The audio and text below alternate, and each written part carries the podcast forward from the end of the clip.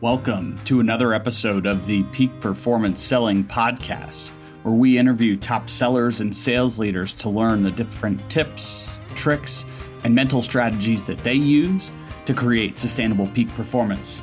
Let's get rolling.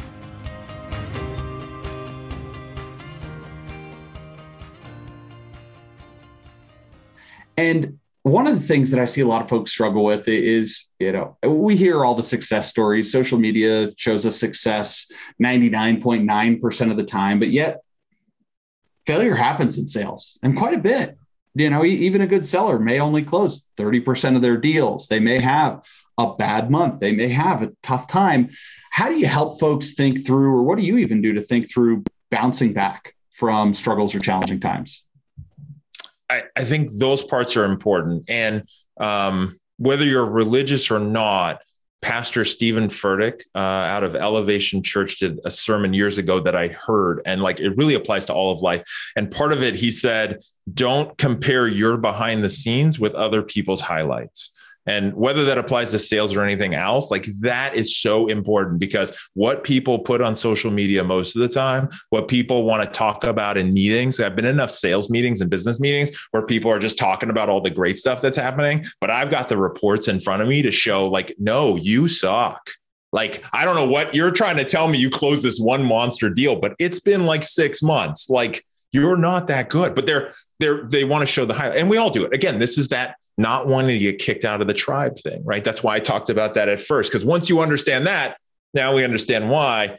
And then now we can look at it with empathy and be like, okay, I got it. And not judge ourselves and go, oh, why am I? Because this happened to me years ago. I'm like, I, am like, I can't be on social media anymore. Anymore. It's like everybody is on vacation in Hawaii and the Caribbean, and everyone just bought a new house and everyone just bought a new car, and my life sucks.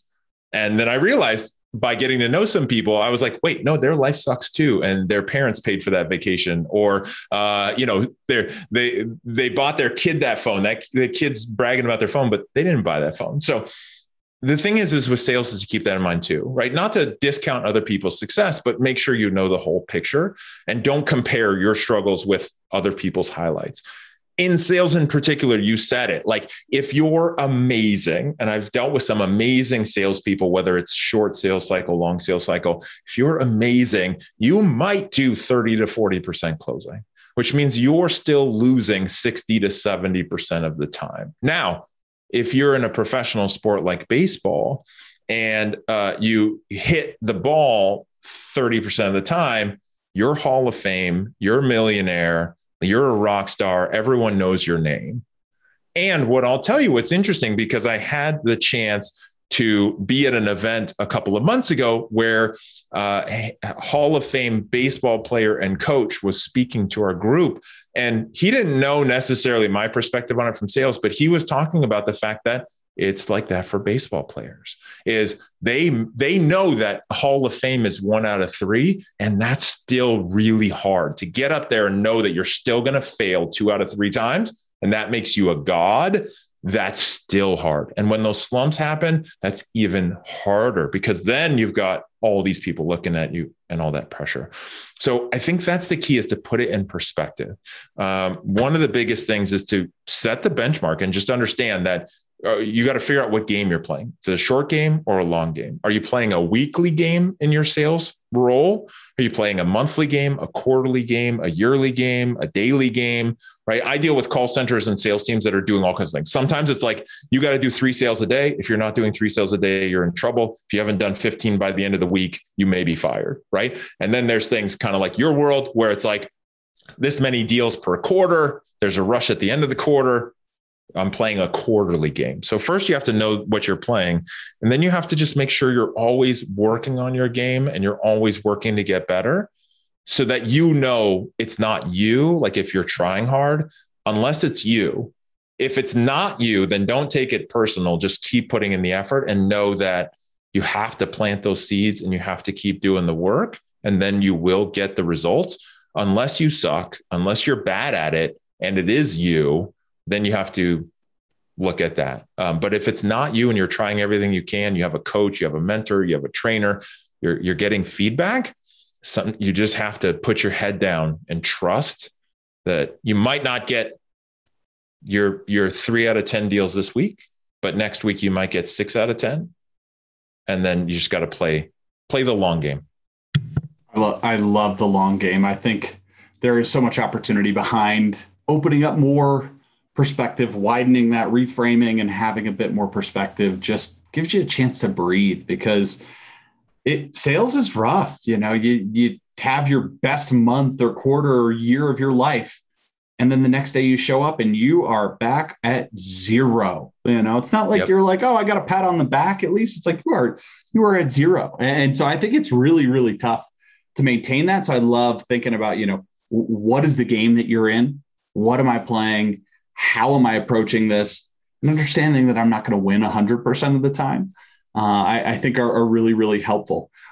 What are some well, of the? And I want to. I, I want to add one more thing in there because since you're talking about the, the long game too, is the one big thing, and this is where I see a lot of salespeople miss the mark. And the difference between a sales professional which i put in a different category not that sales professionals don't have slumps or bad quarters or bad days right? They still have them.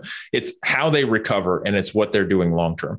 The difference between those categories is activity level and putting in actual work.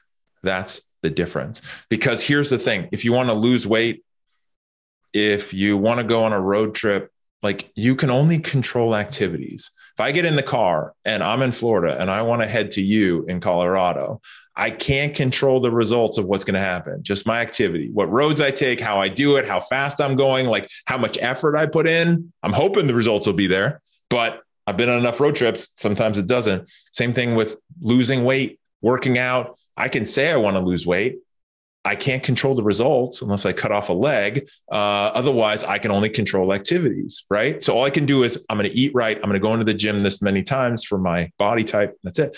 Salespeople, they look at the results. They look at what I should be doing. I should be closing deals. And then they're half assing the results and not being consistent, right? It's like, I want to lose 20 pounds and have a six pack. I'm going to go to the gym once a week uh, and probably eat pizzas every day that's what I see with sales. Like I want to be in the president's club. I want to make six figures. So I'm going to make my eight calls a day and send three emails and then wonder why I don't have the Glengarry leads that I should be closing.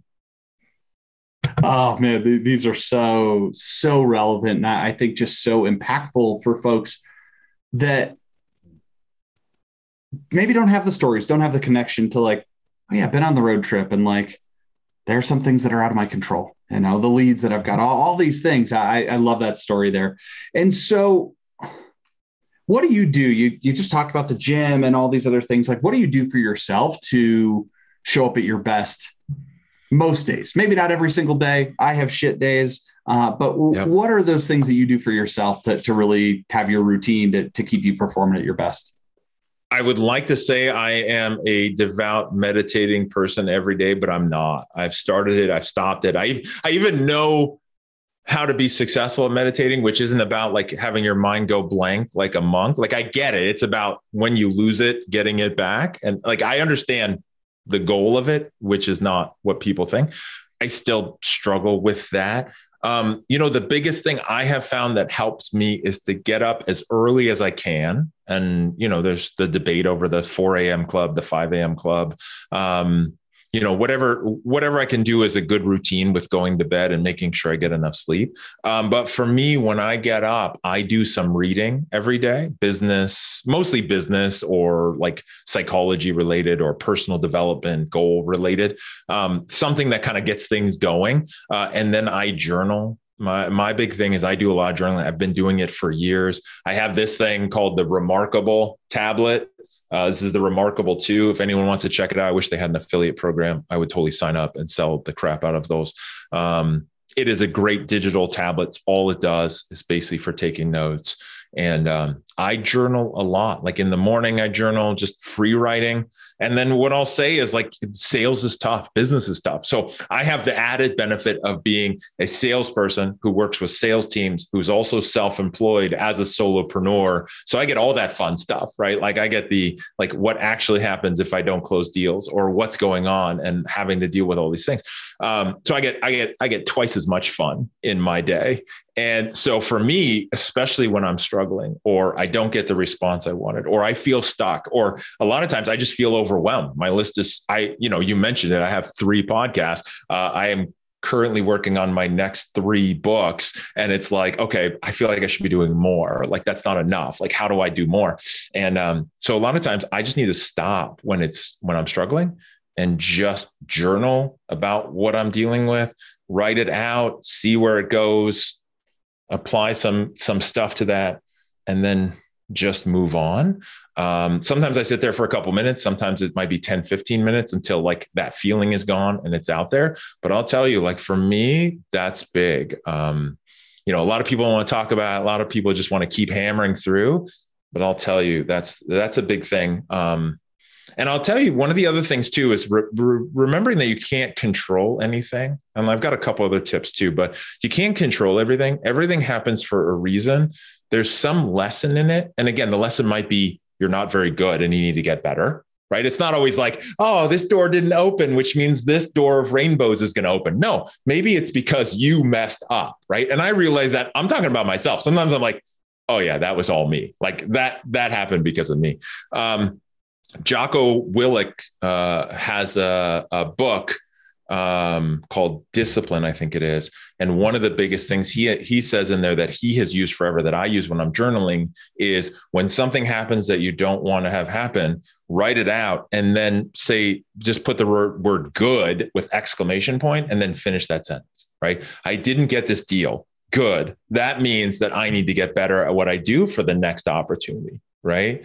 Like whatever this person didn't want to date me good. Well that means maybe there's somebody else out there or i have more time to myself or whatever.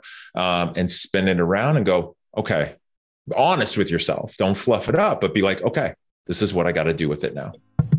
That's a great one. I, I love what jocko has to say but that's a new one for me and why i love doing these things because i get to learn so much along the way and I, I think that's a, a really powerful way to reframe that and give yourself new perspective it's thanks to help from listeners like you, this podcast can continue to grow and help others. If you found anything helpful in today's episode, please take a second, share with a friend, and leave us a five star review on iTunes or wherever you get your podcast today.